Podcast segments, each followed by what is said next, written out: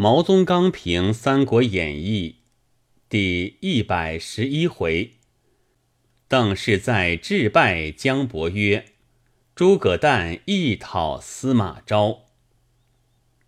姜维一伐中原之后，见之以丁奉破魏之势；二伐中原之后，见之以文鸯反魏之势；而三伐四伐。更无他事以见之者，何也？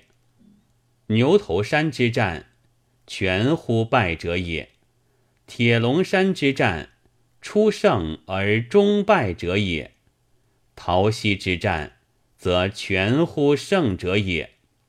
不全乎胜，则士气举；全乎胜，则士气锐。锐则可以疾风而用焉。此四伐之师，所以继三伐而急出于。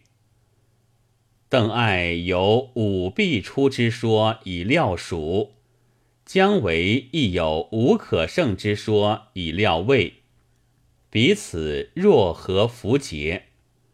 而料其出则果出，料其胜则不必果胜，则以为之所料。先为爱之所料故也。故知己而不知彼之亦足以知己，则不得谓之知己；知彼而不知彼之意料我之知彼，则不得谓之知彼。四伐之败与一伐等，盖一伐之意，苟安现焉。四伐之意，张逆死焉。其师故乡泪也。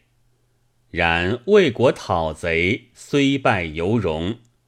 一伐之时，未学武侯之自贬；四伐之后，亦学武侯之自责。君子于其败而哀其欲，于其贬而怜其心。有冠丘简之讨司马师于前，又有诸葛诞之讨司马昭于后，两人皆魏之忠臣也。诸葛兄弟三人分饰三国，人谓蜀得其龙，吴得其虎，魏得其狗，不知狗亦不亦为矣。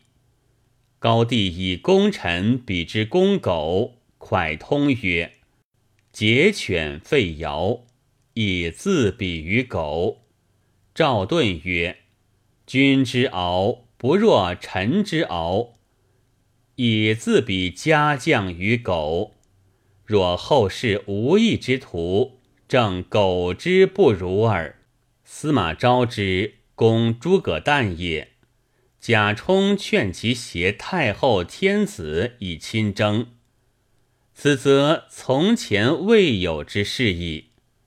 曹操南征北伐，岂常挟汉地而拒行乎？其挟地而拒行，为许田涉路之时则有之；至于挟太后而拒行，则又何尝有之乎？曹操所不为，而司马昭为之者，恐我出而天子在内，则曹方之血诏，以曹茂之所欲发也。故必挟天子，而后可以无恐也。又恐天子虽在外，而太后在内，则太后之诏可请。而城门可闭，以未必无曹爽故事也。故必挟太后，而后可以无恐也。凡乱臣贼子，欲效前人之所为，往往叫前人之心又加微，叫前人之心又加甚。嗟乎！人之窃弄微服。意欲安逸四志以自娱乐耳。即防患虑祸，急急不宁，以至于如此。人亦何乐而为乱臣贼子也哉？